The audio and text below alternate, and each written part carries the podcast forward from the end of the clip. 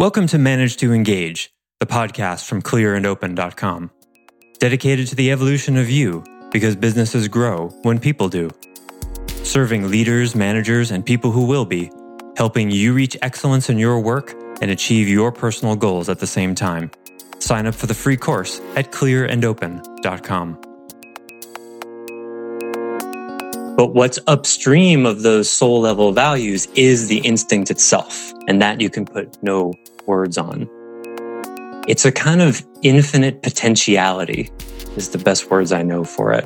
It's just like this pregnancy almost of like existence itself. Like there's something that wants to birth.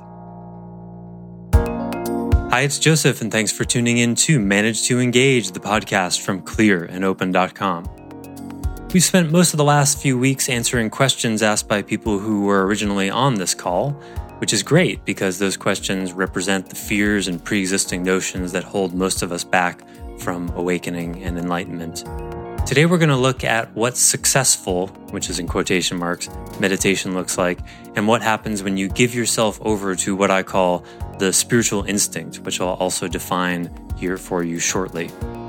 This episode was originally recorded as part of the Meditation for Awakening course available at clearandopen.com. If you want to begin a meditation practice or take your practice to the next level and save a whole lot of time in the process, head over to courses.clearandopen.com. Also, it's that time again. Clear and Open's spring quarter begins April 1st, 2021, with the next live course, The Psycho Spiritual Dimensions of the Enneagram. You may have heard of the Enneagram, or maybe not, but the way most people relate to it is just as another personality typing system, but it's actually the mother or father of all personality typing systems. When you understand the model, you can literally see that every personality typing system we have, and there are so many these days, is simply derivative of this model, the Enneagram. The Enneagram is so powerful that it changes the way you relate to yourself and others irrevocably. You will wonder how you ever lived without it. This is not an exaggeration, especially if you manage people. I often say you cannot effectively manage people. You simply cannot without knowing the Enneagram. I'm not exaggerating. This course will be a deep dive into the psychospiritual dimensions of the Enneagram, aspects not usually talked about, which have immense ramifications everywhere in your life. Not knowing the Enneagram is like not knowing your own gender, in my opinion, because it sheds that much light on who you are, what drives you, and how to be the best version of yourself. If you've been listening to me for a while, you know I don't hype stuff like this. This is uh, that's not like me, but I'm really serious. It is for me, for anyone who is on a consciousness or healing path, it is required. It is mandatory. You've got to learn this. It's the ABCs in some ways of the uh, psychospiritual development world. I use it constantly in my work with people. When you know it deeply, it's like having x ray vision into yourself and others. In this 11 week course, for the first time, I'm going to try to anyway, impart that ability to you. It's not going to be easy, but if you take the course seriously, you will have that x ray vision. Sound interesting? To learn more, go to clearandopen.com slash Enneagram. That's E N N E A G R A M. Again, it's clearandopen.com slash Enneagram. E N N E A G R A M. I hope to see you there. Thanks so much for listening. Now let's start the show.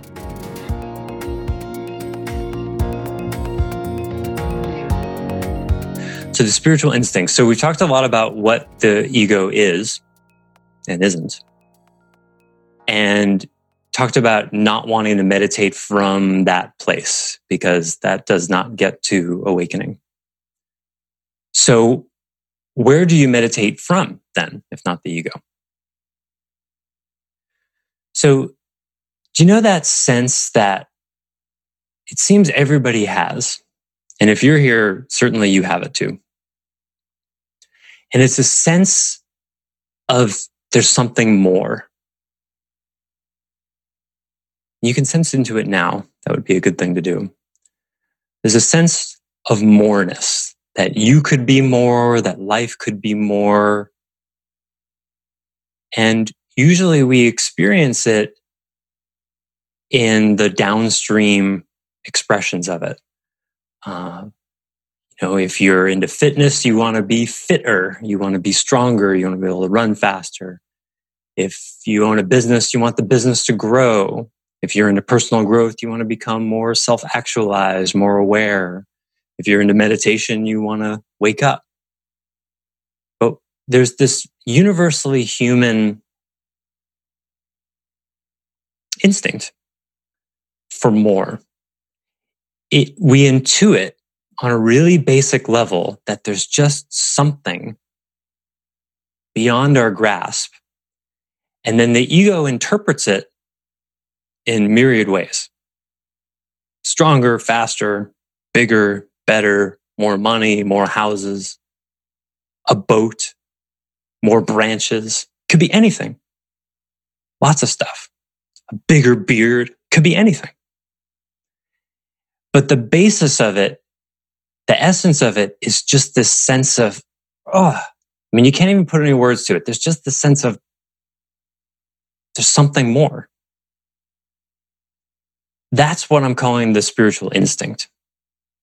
Before it's interpreted by the ego into some pursuit, the essence of it is just an instinct toward wholeness, an instinct, instinct toward freedom, an instinct toward transcendence, toward realizing of potential.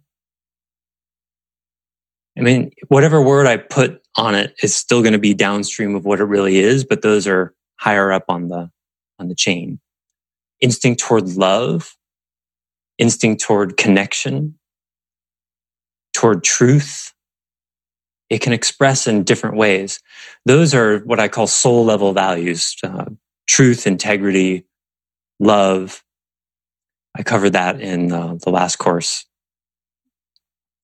But what's upstream of those soul level values is the instinct itself. And that you can put no words on. It's a kind of infinite potentiality is the best words I know for it. It's just like this pregnancy almost of like existence itself. Like there's something that wants to birth and then in us as individuals, that expresses however it expresses in a dualistic personal way. So there's this infinite potentiality that's trying to birth something. And through one person, it might be a business, through another, it's art, through another, it's fitness, could be anything. But there's this infinite potentiality that says, express, be, be this, let this through. That's what you want to do your meditating. Because here's the trick that in the old days, you might meditate for years before somebody tells you this. You are not the one who awakens. You, i.e., ego. Ego doesn't wake up. What happens is the spiritual instinct that is universal and everywhere, your personal piece of it connects to itself through you. That's what awakening is. It's when spirit, awareness, consciousness, whatever you want to call it. Right now, I'm calling it the spiritual instinct, which is sort of a more specific way of talking about our piece of it. Your piece of what is behind all things connects to itself everywhere else. You are a pipe for it to flow through to itself. And when that happens, awakening awakens to itself. And you are a bystander. So one of the biggest impediments to awakening is you trying to do it. That's like a pipe trying to improve flowing water. The best way a pipe can improve the flow of water is by getting out of the way, doing less. Every turn the pipe takes slows the flow rate down. Just be as wide as you can. Don't turn a whole lot. Just let the water through. It knows what it's doing. So that's what awakening is. So if the pipe is trying to like improve itself and get something for itself by using meditation to become a better communicator or a better lover or a better business person, well, there's nothing wrong with that. It's just that then the ego is meditating, which eventually, eventually will put a limit on spirit's ability to find itself. And this is the difference between stage two meditation. I introduced that in writing last week. Um, concentration, stage one, abiding with awareness, stage two, abiding as awareness, stage three. Abiding as awareness requires you to give over your experience to awareness. And connecting to what Kurt beautifully brought to us today, if you have an idea about how your experience is supposed to be, that can't happen. Because where is awareness? It's right here. It's right now. Remember when uh, Yoda in Empire Strikes Back is talking about the Force for the first time with Luke, and he's like, you know, it's, it's sur- it surrounds us. It's everywhere. It's that that rock, that tree. It's everywhere. It's even in the fearful thoughts that are bothering you right now. That's awareness too. So if there's any push away from the kind of experience you're having, then you're pushing away from spirit. Because in that moment, spirit's showing up like that. That's the power of allowing everything to be as it is. And so you may want the ego may want to have meditation be a relaxing, enjoyable time. Totally understandable. But it could be that reality says, actually, today meditation is going to be about having a hundred thousand fearful thoughts in close succession. And the ego is like, but that's not what I want. and what does spirit say about that? Yes, it says, you don't want that but that's what is. Deal with it. Because it's easy to think, you know, the better you get at meditation, you start sort of mastering the ability to find these different states and have it be really relaxing. It's sort of like, you know, if you go and, and uh, work out with weights, if you feel really strong at the end of that workout, you probably weren't lifting enough, right? You should be tired. And then that stimulates the muscles to get stronger. Well, every time the fearful thought or whatever the thought that's annoying comes up, every time that comes up and you see it for what it is and allow it to be, and then another one comes up and you're like, oh man, okay, well, I guess this is how it is now. There it is. And then another one and another one. Each one of those is like a rep. So watch out for thinking you know what productive meditation is. Because it may not be, you see, if the, the, if you think that meditation is about being in a deeply relaxed and sort of transcendent state and that sets your day to be this like, you know, blissful, everything's easy thing. If that's your conditioning around meditation, well, then you're going to steer away from those difficult things and you're going to think you're doing it wrong and then you're going to stop. What if maybe your best meditation sessions are the ones you hate the most? And that's why the best thing to do with meditation is you meditate every day, especially when you don't feel like it. Anyone who's ever gotten really fit, they know you go to the gym, especially when you don't want to, or great at anything. You practice your instrument, especially when you don't want to, especially when you hate it. Because three days later, you go, oh, look, it worked anyway. I hated it the whole time. I hate probably 20 or 30% of my meditation sessions. But I don't care as much about the part of me that hates them as I do spirit getting to experience itself. And so the spiritual instinct is something that everyone has in essence, but it's not necessarily active. And there's a sort of continuum of activation. The earliest memory I have of my spiritual instinct activating was when I saw my father took me to see Empire Strikes Back when I was five years old. And I saw Yoda training Luke and talking about the force that was everywhere. And I decided that day that I had to become a Jedi. And I remember vividly, I was five. I remember vividly being in the hallway of my house because I'd argued half the way home with my father about whether Jedi's were real or not. Because in my five year old mind, with my active spiritual instinct, they had to be real because I had to become a Jedi, so they needed to be real. And I remember he told me to look him up, look the word up in the dictionary, and I was heartbroken when it wasn't there. Two years later, 1981, uh, when I saw Raiders of the Last, Lost Ark, and I remember this moment still vividly uh, when they talked about the ark and it was a way of communicating directly with God. And I was like, that's what I want to do. Like, I, yeah, that I need to be able to do that.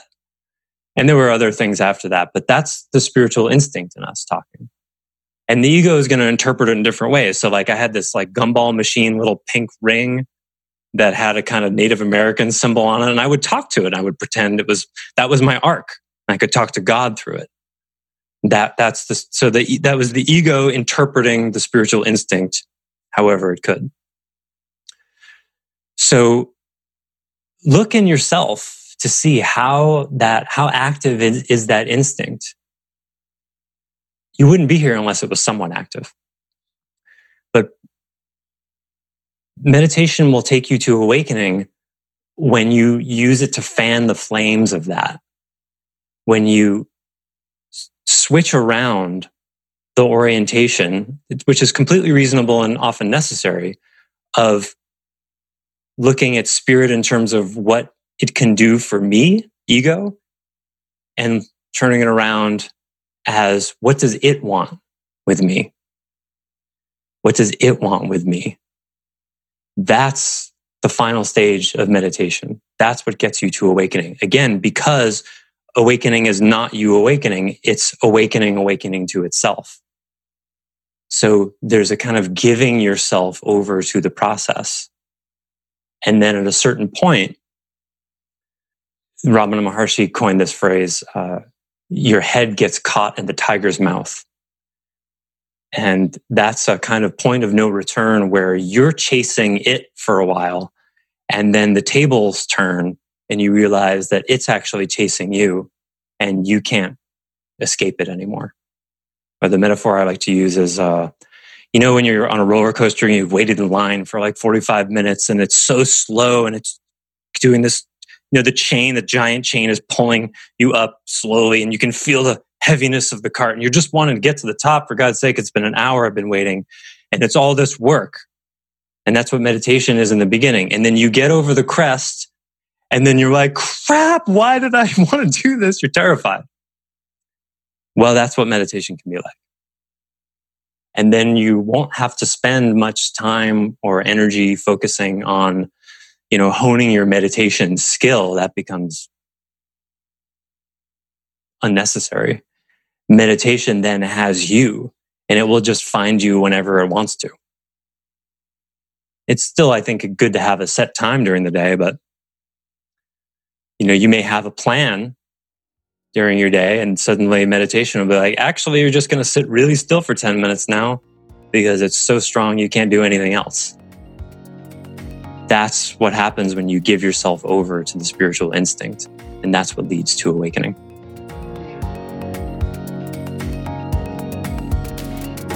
Thanks for listening to Manage to Engage, the Clear and Open podcast. Join us next week when you'll be a little bit closer to who you're destined to be. Until then, know that Clear and Open is dedicated to the evolution of you because businesses grow when people do. If you want to help the show grow, I'd appreciate you leaving a rating and review on iTunes. All you have to do is open the Apple Podcasts app, view the full description of the episode, and click the link to leave a rating and review. Or you can go to clearandopen.com slash review and it will bring you to the right place. If you're looking for more support on your journey, head over to clearandopen.com for even more tools, articles, and free resources. Thanks so much for listening. Bye for now.